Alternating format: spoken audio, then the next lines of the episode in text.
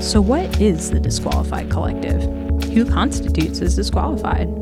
Perhaps we all are in our own right.